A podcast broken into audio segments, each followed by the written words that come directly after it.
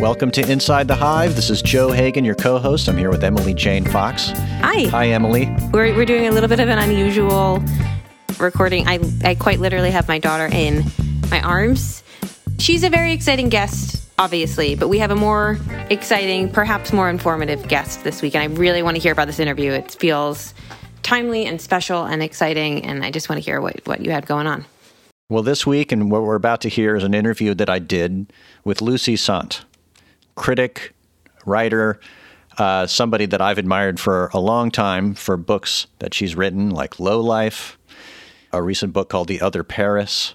You know, if you, like I did, came up uh, in New York in the 90s, there was nobody who didn't have a copy of Low Life sitting around because mm-hmm. it's a book that is some of the source material for a movie like Scorsese's Gangs of New York. It was a historical peeling back of uh, the layers of downtown New York and the bohemia and the gangs of late 19th century New York and gave you this feel for kind of the demimonde of a previous era. And it was a fantastic read. And it was written by Lucy Sante. In this February issue of Vanity Fair, she's written a beautiful essay about her transition to a woman I have known Lucy for the last 10 years. And uh, in that time, I knew her as a different gender, and now I'm knowing her as a woman. And I wanted to talk to her about it and get to know her and talk to her about what she's been experiencing. And she talks about it in Vanity Fair, but now we've got her on the podcast. Well, I'm so excited to hear this. I, I thought her piece in Vanity Fair was fantastic, and I'm just so excited to hear the two of you talking as people who have known each other for a long time and expanding upon what she wrote. I have not heard your conversation, but I was mesmerized by the article, and I just feel like there's a lot to learn and a lot to talk about. And uh, because you guys have a history, it's even more interesting and nuanced, and I can't wait to get into it.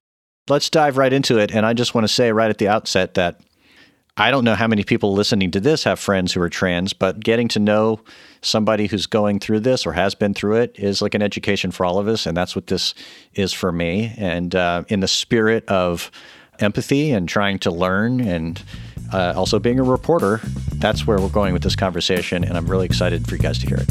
Let's get to it.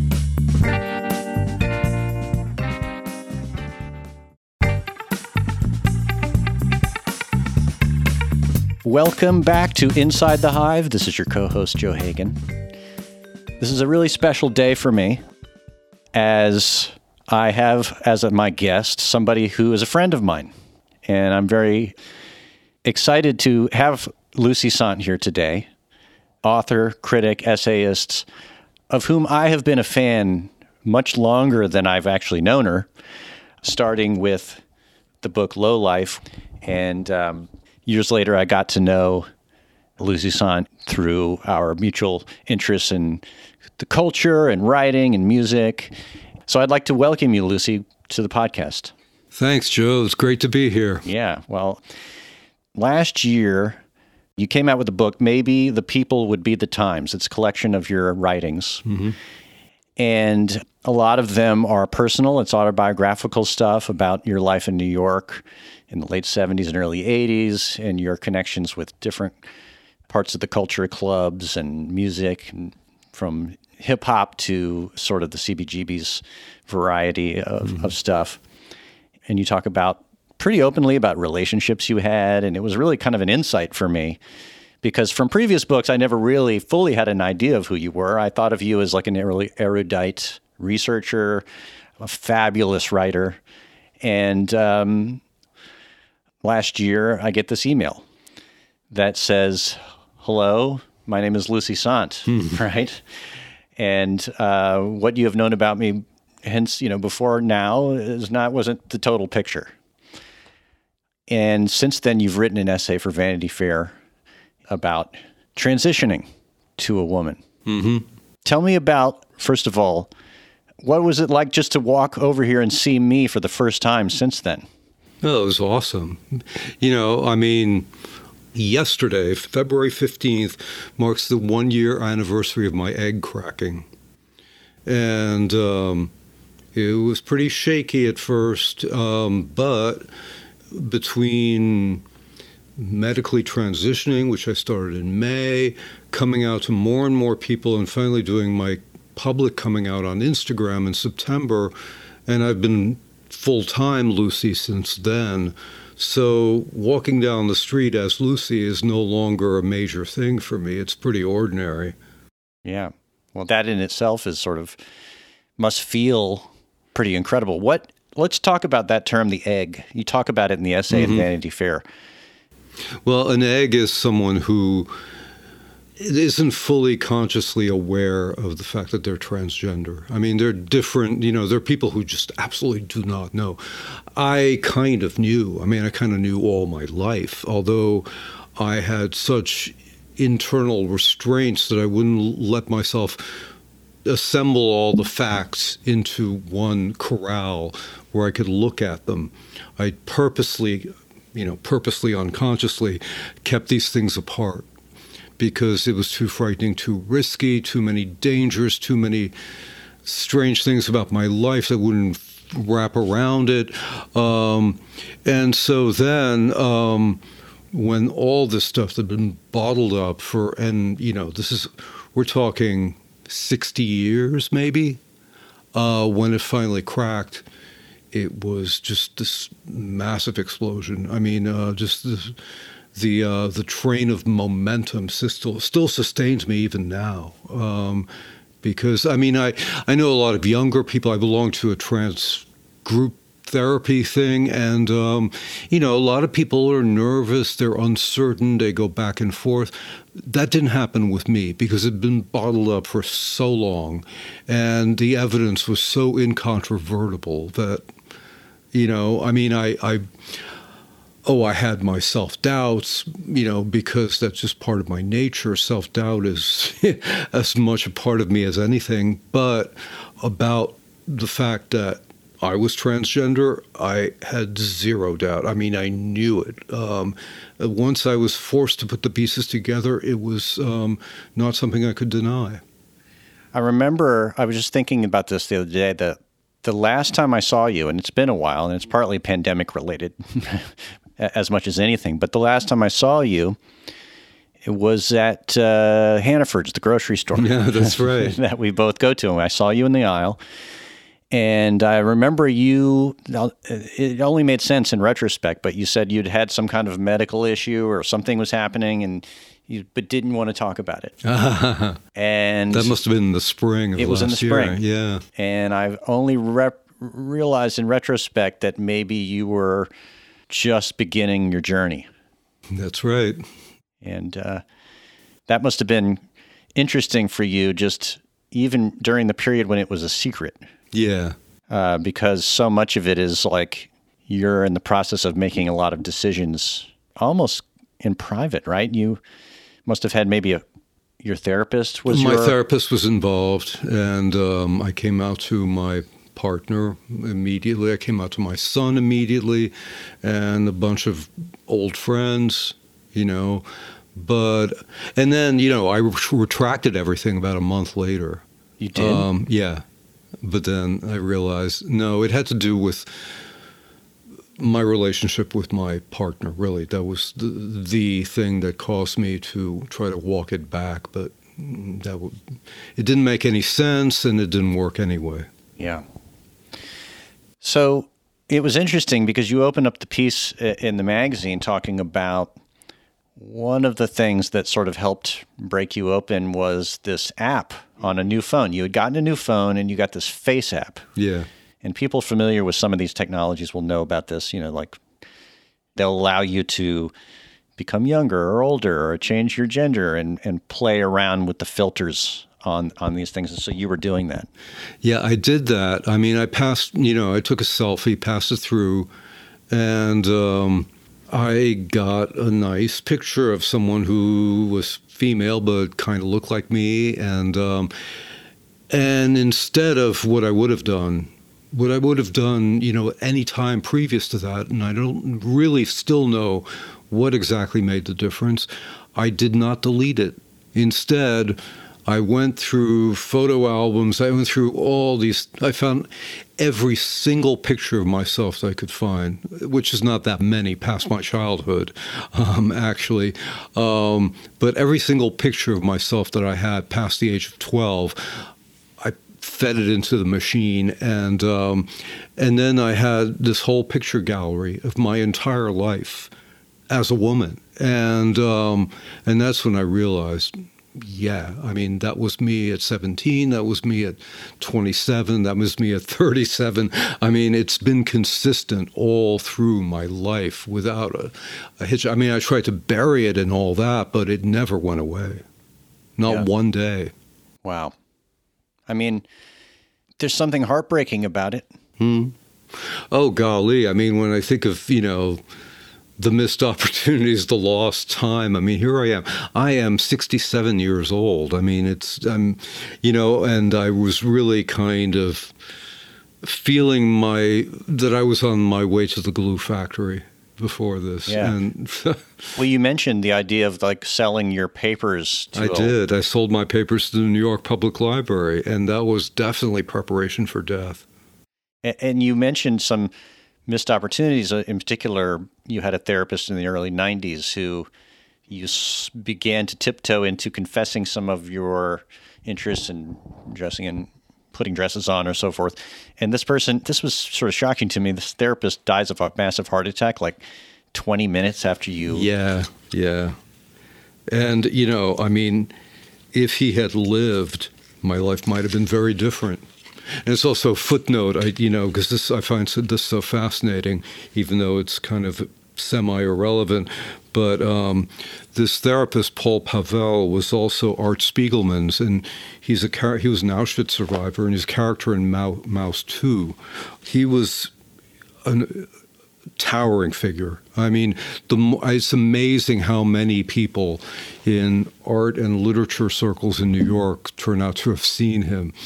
Yeah, I mean, if he had lived, I have no doubt I would have transitioned maybe 25 years earlier than I did. Wow. Wow. To make the decision to almost find a truth that you were not able to face or mm-hmm. accept uh, is sort of as you describe in, in putting pictures of yourself even back to teenagerhood all the way through this filter to look at yourself through the years is almost like a radical reevaluation of your life. That's right. I mean, everything gets passed through this lens, you know, everything. And there's so much that I could, I mean, you know, I, I did spend months kind of, well, I knew, I was certain, but I still had to establish proof, you know. I wasn't educated by the Jesuits for nothing.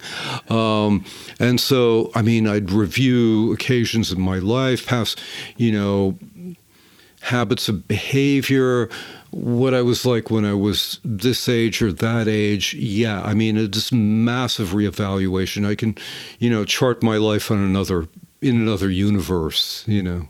Yeah, what could have been in, in, in many instances. Well, you you are so um, vivid and candid in this essay in Vanity Fair about all the fears that you had about what would it mean. Yeah, I mean, it's such so consequential to your personal relationships, but also to who you're going to be in the world. You know, you talk about uh, transgender people were punchlines, figures of fun. The image of, was of someone in a shapeless polka dot dress with a bad wig and stubble. Tell me about that. Tell me about your knowledge of transgenderism, and you you'd see the varieties of things. And you're like, "Am I this? Am I that? How deep is this?" Right. I mean, and I was struck by the fact that all these people from the past apparently like to dress up as showgirls. I mean, you know, they um, they were catering to kind of male ideas of female beauty, and there was something deeply wrong about this.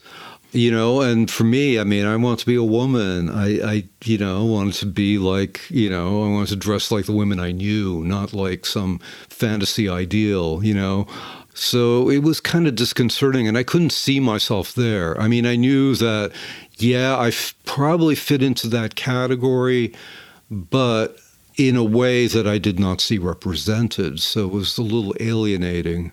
Yeah. Well, you say, um, I'm, I'm going to read a little segment that you wrote here. I wanted to be a woman, not a satire. And you said I was mortally afraid of the very process I am now over undergoing, although I knew too little about it to be able to judge. When you started putting your face through the Face app and going through this, you're a known researcher of great reputation, and uh, you you take that same power of observation and and deep diving into a subject. Did you do that with this? Oh, totally. I Yeah. mean, you know, one of the first, things I did, well, in in my first month, was immediately send away for every every book I remembered leafing through in bookstores over the years, going back to when I was a teenager. I, I acquired them all. You know. Yeah, and uh, and I'm still on that track because I'm I'm writing a book, of course. You know, I was about to ask naturally, you, yeah. yeah. Uh, the uh, tentative title transubstantiation, which is Catholics will recognize that word. Yeah. Yeah, I mean it's it's a fascinating subject and so filled with weirdness and contradiction and uh, all that kind of stuff. Yeah. Well, you mentioned in the in in your essay Christine uh, Jorgensen, Yes. right? And I just to you know be upfront with listeners and anybody listening to this. Um, you know, I know so very little about this. Mm-hmm. You know, the cliches and the kind of m- marginal mm-hmm. pieces of information that the average person would get have come across my radar, but I know so little. And I'd never heard of Christine Jorgensen. I look up the oh. Wikipedia page, go into this deep dive, and it's just like instantly an education in this, right? Who are some other figures who you've looked to as what is the literature of transgenderism? Right. I should point out, by the way, uh, yeah, you're younger than me, but when I was a kid, I mean, Christine Jorgensen was still a, uh, was a figure in popular culture. I mean, everybody knew who, and there was only one of her, really. You know, and the literature. I mean, the literature goes back to at least Magnus Hirschfeld in in Germany around the turn of the 20th century. But um, but as far as the literature that I was really aware of through popular culture, et cetera, begins with Jan Morris, Yes. formerly James Morris, who ascended Mount Everest um, and transitioned in the late 60s. And then Wendy Carlos, who made switched on Bach as Walter Carlos. You know, there was there were those people, and they seemed to be really really anomalous. I mean, like there were only like four or five of these people in the world, you know. At the same time, I mean, I I moved to New York City in 1972, and there was still, you know, quite a lot of uh, trans culture visible of various kinds. You know, I mean, the Village Voice regularly reported on the activities of Marsha P. Johnson and Sylvia Rivera uh, and the Street Transvestites Action Resistance.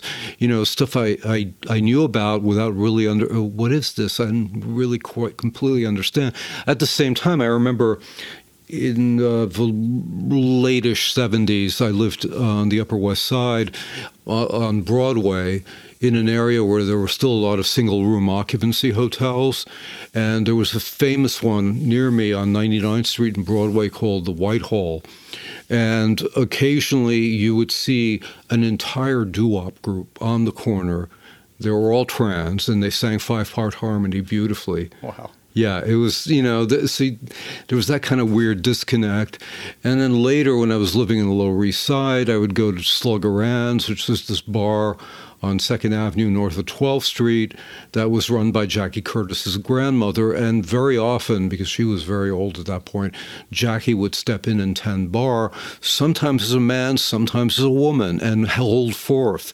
And I was fascinated. I was too shy to speak to, to Jackie, but I heard her expound, you know, and that, you know, and that, and she represented this like outlaw breed of transgender as opposed to the Jan Morris, Wendy Carlos, very well established. So, and you know, I kind of had trouble situating myself between these two poles.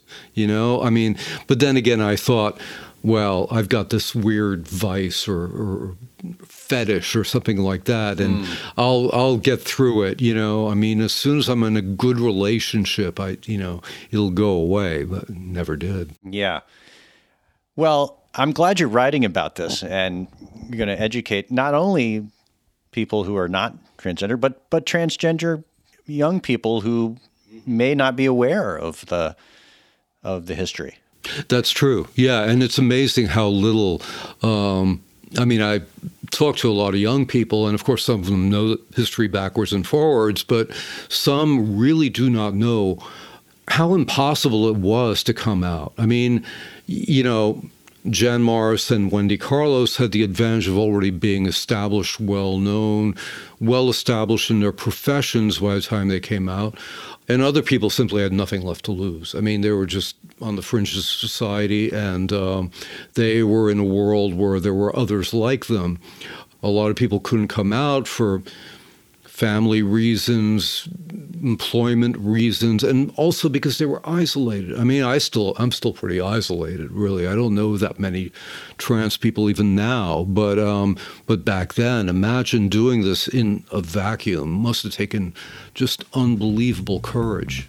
You know, everybody praises me for my courage, but it doesn't feel like it required any courage on my part.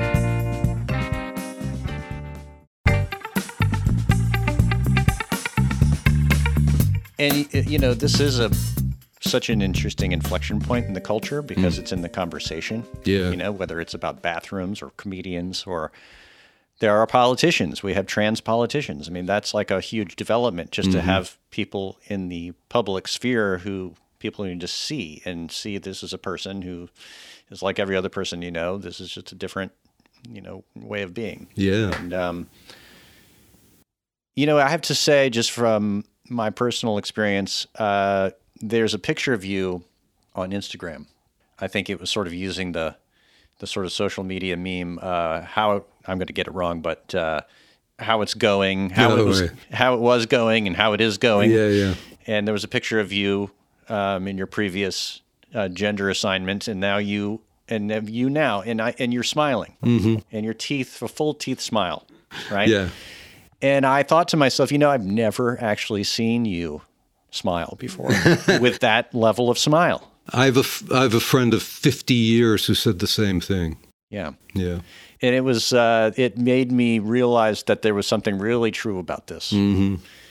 Because uh, you described yourself in the essay as like the identity you had, which was very reserved, owlish, you say, and, you know, and maybe not quick to be emotive, right? Totally. Yeah. I was hiding. There's no question about it. I mean, I did not it fully inhabit my body for all those years. And um and I had all these weird strictures, like not smiling with my teeth.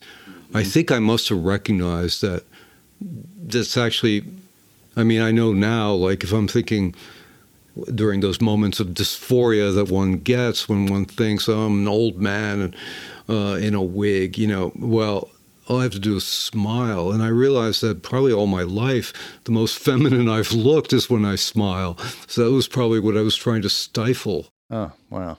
That makes sense. And um, you must feel a great deal of empathy for that person. Oh yeah, I mean, you know, I think about that a lot. Um, the the ambiguous relationship, you know, um, but of course I recognize that I'm still that person. You know, I mean, I'm not a different person. I've opened up. I mean, I'm I'm different in not just visually, but you know, in you know, I get told all the time. I mean, I'm so much more social now. Yeah. I um I would hide from social occasions. Yeah. Um, and now I run to them um, because I'm enjoying life in a way that was not available to me previously. Yeah. Um, but that person was so unhappy for so many years um, and so crippled, really, so just in chains. Yeah, yeah. You you you described that discomfort you felt, um, especially being around other heterosexual couples. Yeah, well, that's still a problem. Um, that's still a problem because, um, I mean, besides society, my family, blah blah blah, I think the maybe the biggest impediment to my recognizing this about myself was the fact that I love women. I still do. I always have. Not attracted to men, and it seemed impossible that women could accept this, they could, could go along with it. A, you know, I mean, I really thought women would be insulted by my presuming to declare myself this way. And then also there's the fact of being unattractive to women, which is yet another matter that I'm not ready to explore quite yet. It kind of gets to something that I've never, it's one of those questions I'm not sure I would have had the courage to ask you, but about like, what is the relationship between sexuality and gender? Well, they're two different things, you know, and it's a common mistake. Um, mm-hmm. And I know you're going to bring up Dave Chappelle, and I got to say, in that special, I thought that was the the one really serious mistake he made. But it's so common to confuse gender and sexuality; they are not the same thing, you know. Um, and I mean, the, the the whole argument there's well there's there's gender and sexuality, and there's also gender and um, so we call it physical determination, you know, I mean, how your body is composed. Yeah, gender seems to um, lie outside the realm of anatomy. Um, and th- this is still poorly understood. I mean, there, you know, one thing I mentioned in the in the piece um, is how few clinical studies there have ever been. It's drastically understudied field because there has not been the funding for it. I'm sure there's plenty of people out there equipped to do this research, but it just hasn't happened. So, you know, as a result, we're very much in the dark as to this this fissure between sex and gender, um, which we as as a species have come to think of as being one thing. Yeah. Yeah, well, that's been the education that so many of us have been having. Mm-hmm. You know, not just and not just with uh, adults, with a new generation of younger people who kind of come out, who feel liberated to explore the spectrum. Yeah, you yeah. know, right in the in schools and in there's whole you know even at the school uh, here in our locality here uh, they have the Gay Straight Alliance. Mm-hmm uh, which my kids are a part of, mm-hmm. and you know it's uh, it's interesting because we we live in a kind of semi-rural area, but we have a college nearby. But mm-hmm. uh, so there's a real mix demographically around here and class-wise. Yeah, but the Gay Straight Alliance is sort of like um, it's not just gay kids or even transgender kids. Mm-hmm. It's kids who also just understand this as a open community. Sure mm-hmm. one where they can talk to each other and it relates in some ways. You know, it's kind of crazy to think about, but to the kind of bohemia of downtown New York in the, you know, 60s and 70s. I mean, I know that you have been, and I don't know if you continue to, maybe not, but you were writing a biography of Lou Reed at one point. Um, or writing something about him. It's evolved into a different book. I'll bet. Yeah. Well, that's good. Um, but you've always been in that culture of mm-hmm. you know the, the, sort of the Warhol culture, the art world culture, the downtown world, which always had a you know gender fluidity as a core you know aspect of it, right? How does that relate or not relate in your mind? Well, it's funny because there was this split. I mean, you have to realize that how quickly things have changed in a lot of ways that when I was in high school in the late 60s, early 70s, and I, you know, my first two and a half years of high school were at an all boys Jesuit high school in New York City. And I think a very large proportion of the students were gay, but nobody ever mentioned the word. Nobody said, I'm gay. You know, even though there were people doing Beatrice Lillie impersonations in the cafeteria. Uh, it wasn't until I got to college that, you know, the, and that was 72, so it was full three years after Stonewall, that people, you know, I, I met, you know, two of my closest friends, both of whom said, Hi, my name is X, I'm gay. And then, even then, though, on the Columbia campus, there was um, there were gay dances, and I remember my friends you know, accounting for, oh, yeah, I went to the dance and I did, did this and did that. And there were these people there. And there was this one pathetic drag queen, as she, you know, I, I never met her, but um, you know that there was one. There was one who came to these dances. So it was still pretty much, you know, I'd read in The Voice about these radical trans people or, you know, look into the Warhol culture and see that, but I had no direct experience of it in my life, you know, not for years. And uh, then later in the 70s, you know, I met people, I met women who were gender ambiguous before I met any men who were that way. And, you know, slowly, slowly, slowly, it of dawning on me that, you know, things are much more mixed up than the culture wants you to think, you know. Yeah, yeah. Well, it's interesting because, you know, maybe some of the what they used to call, you know, unisex of the 70s and the 60s and that, you know, that was that cultural revolution was part of what at least opened up the cracks for different kinds of identities to start to explore and it was probably all a little bit undefined and unrefined at the start, right?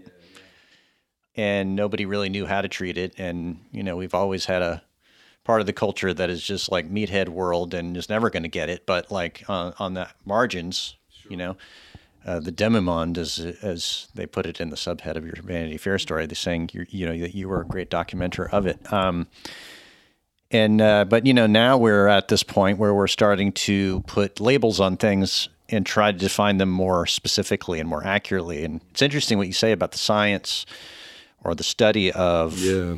that relationship and us we're we're really in a we're still in a world of un- unknowns. Yes we are. Yeah yeah.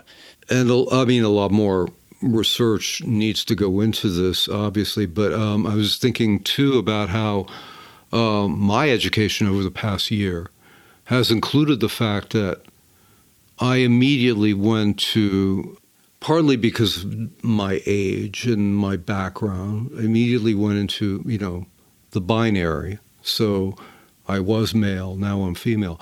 But the deeper I get into it, the more I realize that ambiguity prevails.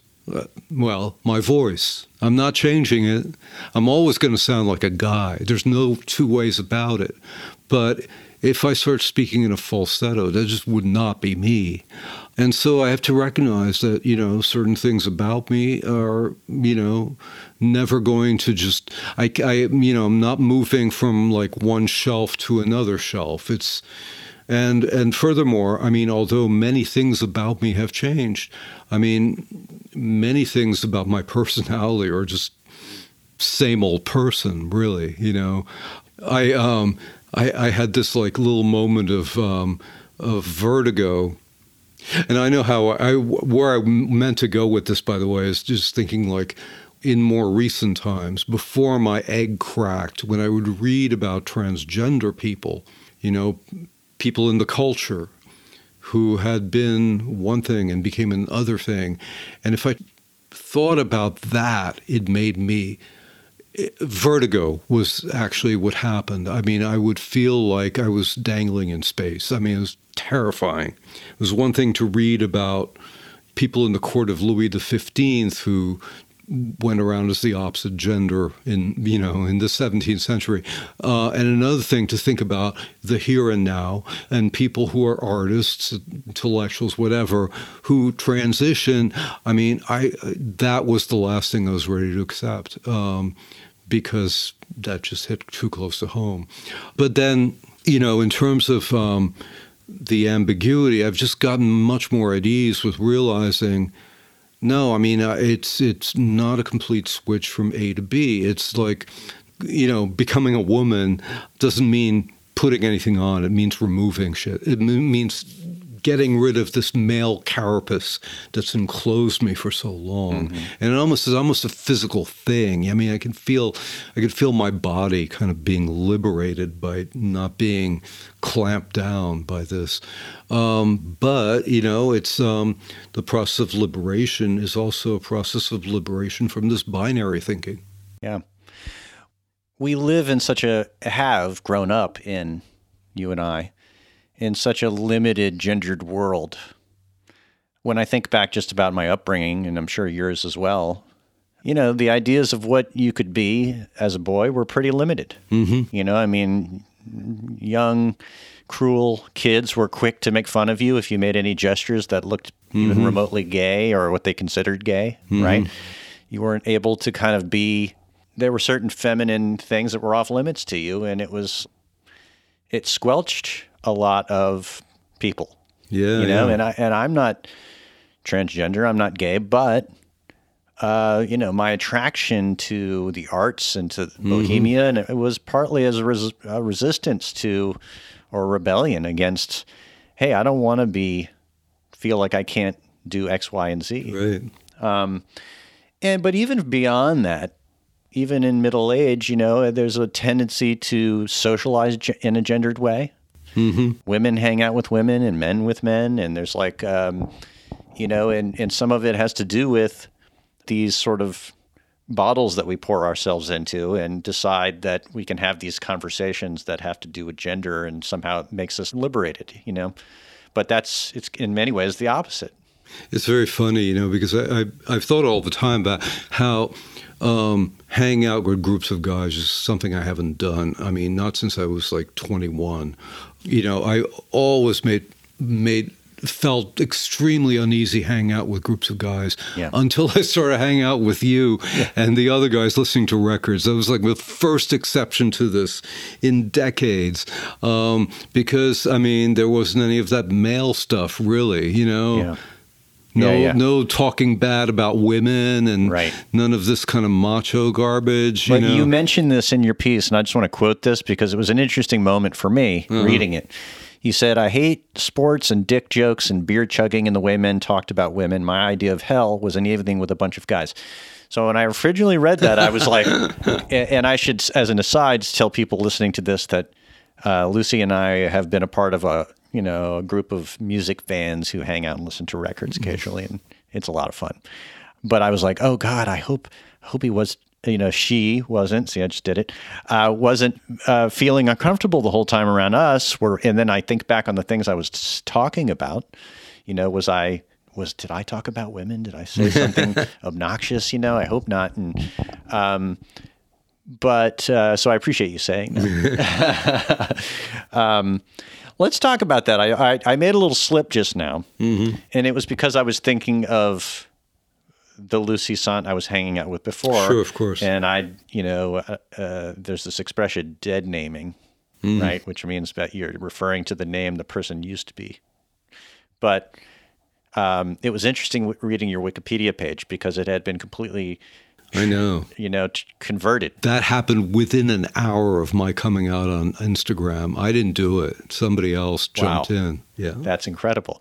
Well, and it's interesting because what happens is the person who has known you for many years, I've not known you as long as your oldest friends, but I've known you for maybe 10, uh, instantly having to, okay, I'm going to go back into my memory and switch the, you know, flip the switches all along these different. Uh, so if I'm going to describe or tell about, you know, because the last time you and I sat around listening to records, you were not Lucy or not Right. called Lucy. Let's put it that way. Right. So it's interesting. It's an, it, for me as a friend, and I'm sure a lot of your friends, it's like an interesting process of education.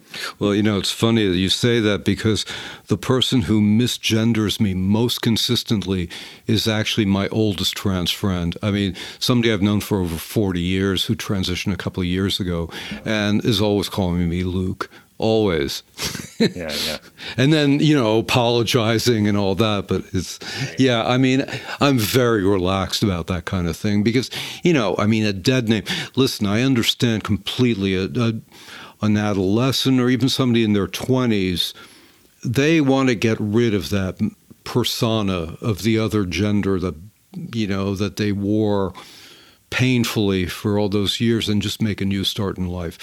But somebody like me, I mean, I lived for 66 years as this dude, and um, and it was painful and often horrible. But I also had a very full life.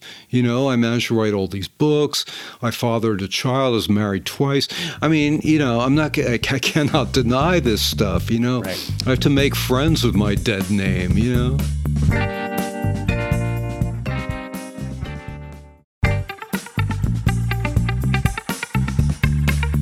Just to that point, one thing that struck me immediately was like, you've come into a moment where you're finally able to be truthful with the world and to yourself about who you feel you are. And I wondered, you know, the idea of being an author like you and somebody who's written about themselves in print as well.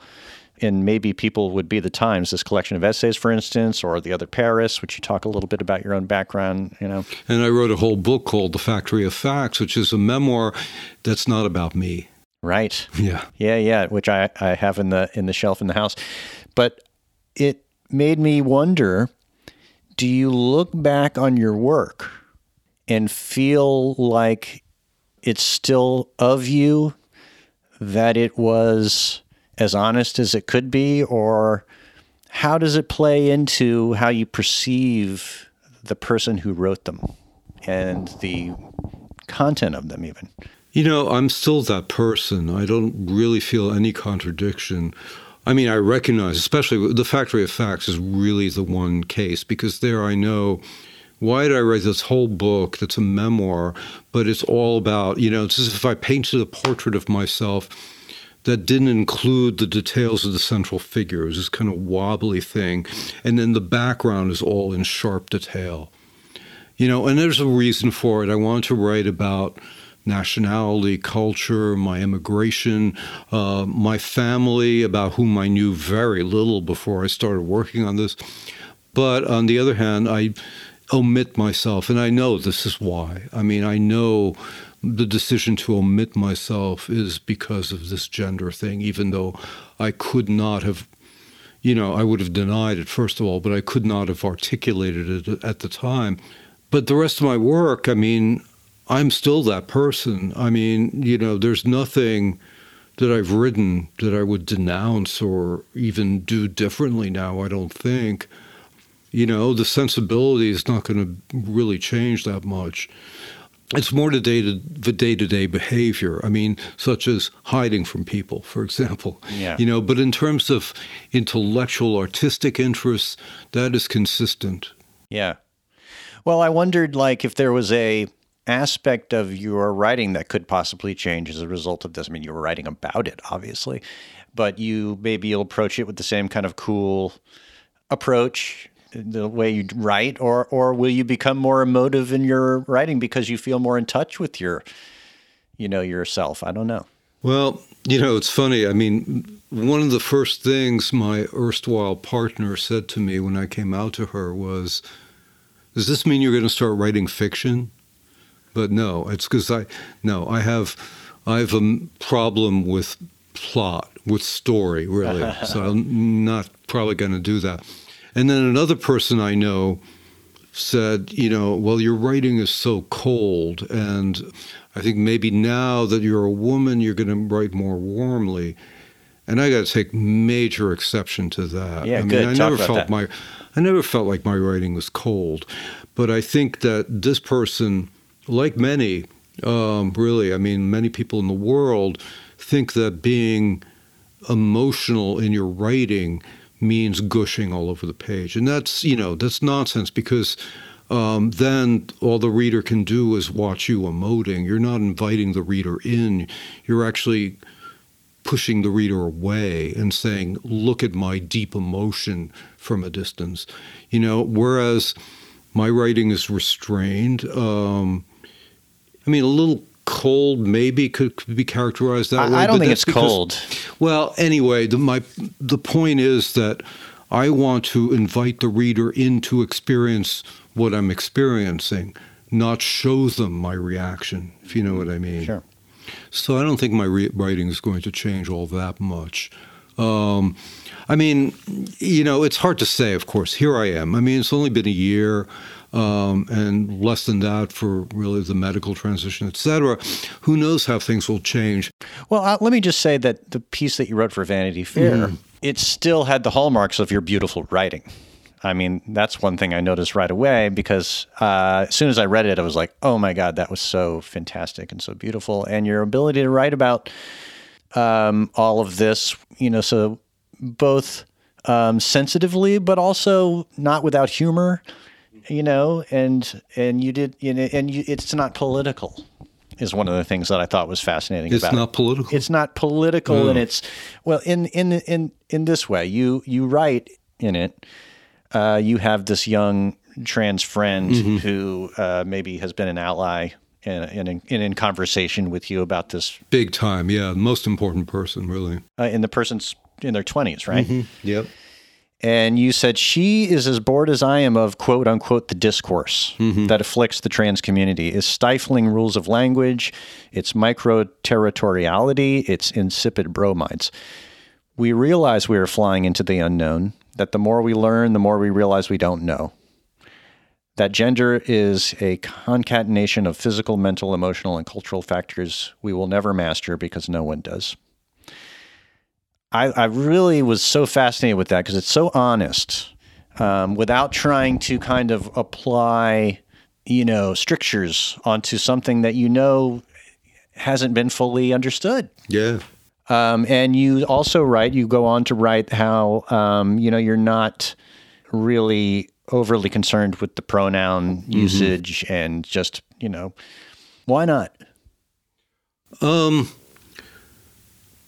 Well, there's part of me. I mean, I'm a writer, right? And being a writer, I think, involves resisting those aspects of the of the language that are floating around that become cliches, that formulas that people reach for in lieu of thinking, in lieu of expressing themselves. And there's a whole lot of that. I mean, um, there's so much.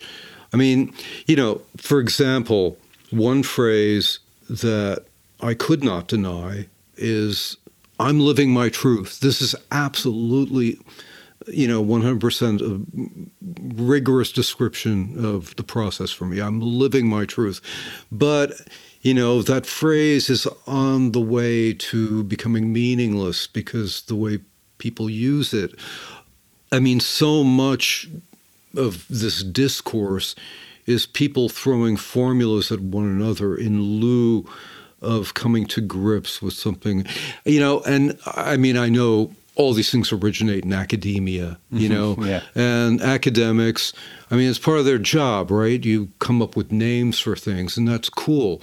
But once those names get imposed by a kind of invisible edict, then they hinder more than they help. And there's all kinds of that going on now. And it's kind of depressing. You want people to think for themselves, want them to use the simplest language possible to des- describe complicated emotions and so on. And, um, you know, it's so much easier to reach for the plug in, you know. That's a good way of putting it. And and I think also just like this conversation we're having here today, it can sometimes um, it's not inviting people into the conversation. It's often you know telling them what the conversation is on no uncertain terms before they've even entered the conversation. I know. I mean, you know, it reminds me of one of the most shocking responses I got to my various comings out was from a friend in California who's actually a therapist, and um, and she was just overjoyed, blah blah blah. But then she said, "You know, you look great in that picture," and I wonder if it's okay for a, a cis person to tell a trans person that. And I, why the hell wouldn't it be? Yeah, yeah. You know, wh- wh- what? I know, but that's the sort of um, a lot of people not knowing what the rules are supposed to be, or thinking that the rules make a, a big difference in how they talk about it and whether they talk about it. Just Yeah. choose either not to talk about it, or they're terrified to talk about it. And I'll tell you, just honestly, me sitting here with you right now. You know, I was thinking, oh, this I'm going to be like uh, Philip Petit walking across the tightrope between two buildings and hoping not to blow it, and I may have blown it. You know, but like I, uh, but that's, you know, there's that pressure that one feels. At the same time, I got to say, you know, since in the almost a year since I got that response from her, I've been thinking about this now and then. I realized that, you know, I okay, so I post selfies on Instagram. Which is, you know, I've posted maybe eight selfies, which is eight more selfies than I ever posted when I was Yeah. a guy. Yeah. Um, and um, sometimes I get responses from men, and you look great, says Stanley Kowalski of Decatur, Illinois. And, you know, I get skeeved out to a you know, there's something about the response of men that makes one think, you know, maybe there's something kind of prurient about this interest. Um, you know, so there is that. But well, that's once again the this between gender and sexuality and trying Yeah. to you know can you separate them and when you do does everybody get it? Because really it's a social construct partly our our ideas of one another and you're mm-hmm. trying to both educate people on what it means and then mm-hmm. kind of feel your own way through it right? Mm-hmm. I mean you're really in a um, an incredibly complex journey but also an incredibly exciting one. I mean oh yeah. You must. I mean, you're practically I mean, like. this is better than going up in a SpaceX rocket, you know. I was about to say it's like you're an astronaut. Um, you just uh, came back from California, yes. and what were you doing out there? I was working on a docu series about the nightclubs of my youth, Whoa, yeah 1978 to 1985. Interesting. This is for television. Uh, yeah, it will eventually be sold to some streaming platform. We haven't done that yet. This is Yeah. all preparatory. Where were you in California? I was in Ojai. Oh yeah, nice. Oh, it was just amazing. Yeah, Yeah, and you know, I was it was a rest cure. I was completely blissed out. And I I surprised myself because usually when I travel, I get to a new place, first thing I want to do is explore. And I was not drawn to exploring. I just want to sit on my terrace and uh, absorb. You know, it's, it's, it's been a woo-woo psychic power center since the Theosophists in the late 19th century, and I think they were onto something. yeah, yeah. Well, you posted some pictures on Instagram. They were torturous for us out east to have to look at because they were so glowing and paradisical. But um, one thing I wanted to you you posted an image on Instagram, and, and if if people are interested, it's uh, L U X A NTE. N T E uh, L U X A N T E. uh, That's the handle on Instagram. Uh, you can follow Lucy Sante. You had a picture of a um, of a palm tree, kind of rising into the sky, and you wrote. Um, I guess it's the relative sparseness of the Western landscape that makes trees much more knowable as individuals. They become characters. Only the rare Eastern tree can do that. And when I read that, I was like, that's the Lucy I know who writes something beautiful and observant like that. And Well, um, thank you, Joe. and it made me feel a sense of like, well, things have changed, but things haven't really changed. Yeah, I know. And That's it, right? you know, you're the person that I admire so much in your writing. Um, you're like a hero to me as a, as a writer. I, you know, I hope to write sentences as economical and erudite as you. And, um, you know, that's why I brought you on in the first place because, uh, you know, you're a friend and uh, you're also somebody that I admire deeply. And, um, you know, what you're doing here uh, and what you're writing about and exploring in your next book, it is indeed courageous. It's courageous. I mean, for you to be yourself and then go out on the streets and be yourself and explore and what it means to be you is like a it's a heroic thing. Well, I'll tell you, really, I mean, it, as I said before, it really doesn't feel like it requires any courage at all. And it's very surprising because in the early days, or, you know, if I ever, which I did sometimes in my former life, imagine what it might be like if I transitioned. I mean, I did have those thoughts now and again. And I imagined myself being very uncomfortable sidling around, hiding, hiding my face, you know, um, wearing clothes that didn't quite fit me, all, all this kind of stuff, and and none of that happened. Um, and weirdly, rather than sidling along the walls and hiding myself, I did just the opposite. I mean, I just marched into every situation as I was born to it, and just r- remarkable feeling of liberation, like suddenly discovering I can fly, and by golly, I'm going to fly. You know, um, I mean, okay, so my voice, the, the disjunction between my physical appearance and my voice is such that I might get a little nervous in, you know, certain gas stations. Um, yeah. You know, and that's why God made COVID masks. I mean, it's, it's you know really it's been a very very convenient time to come out.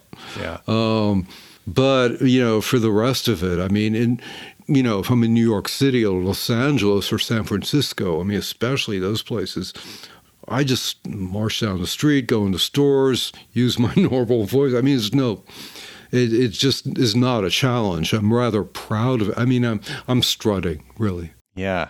Wow. Well, I'm so thrilled for you, and uh, it feels so great to be around you while I can just see so plainly and palpably what a great mood you're in. you know, and that's I know it's that, amazing, huh? And that's a nice thing. after thing. being gloomy Gus for all these years. God. Yeah, well, I'm glad to know this side of you. And um, are there plans to reissue your books with Lucy on them? Well, it depends on the publisher, right? Yeah. Um, and the big houses would probably find that difficult. I don't know what's going to happen there. Um, I think they'd have to sell out their current stock before they go back to press, et right. cetera. Or my two essay collections, I have three books actually put out by Verse Chorus Press, and my friend Steve, who is in Hamburg these days, um, he's already reissued. Um, uh, my first essay collection, Kill All Your Darlings, mm-hmm. as by Lucy.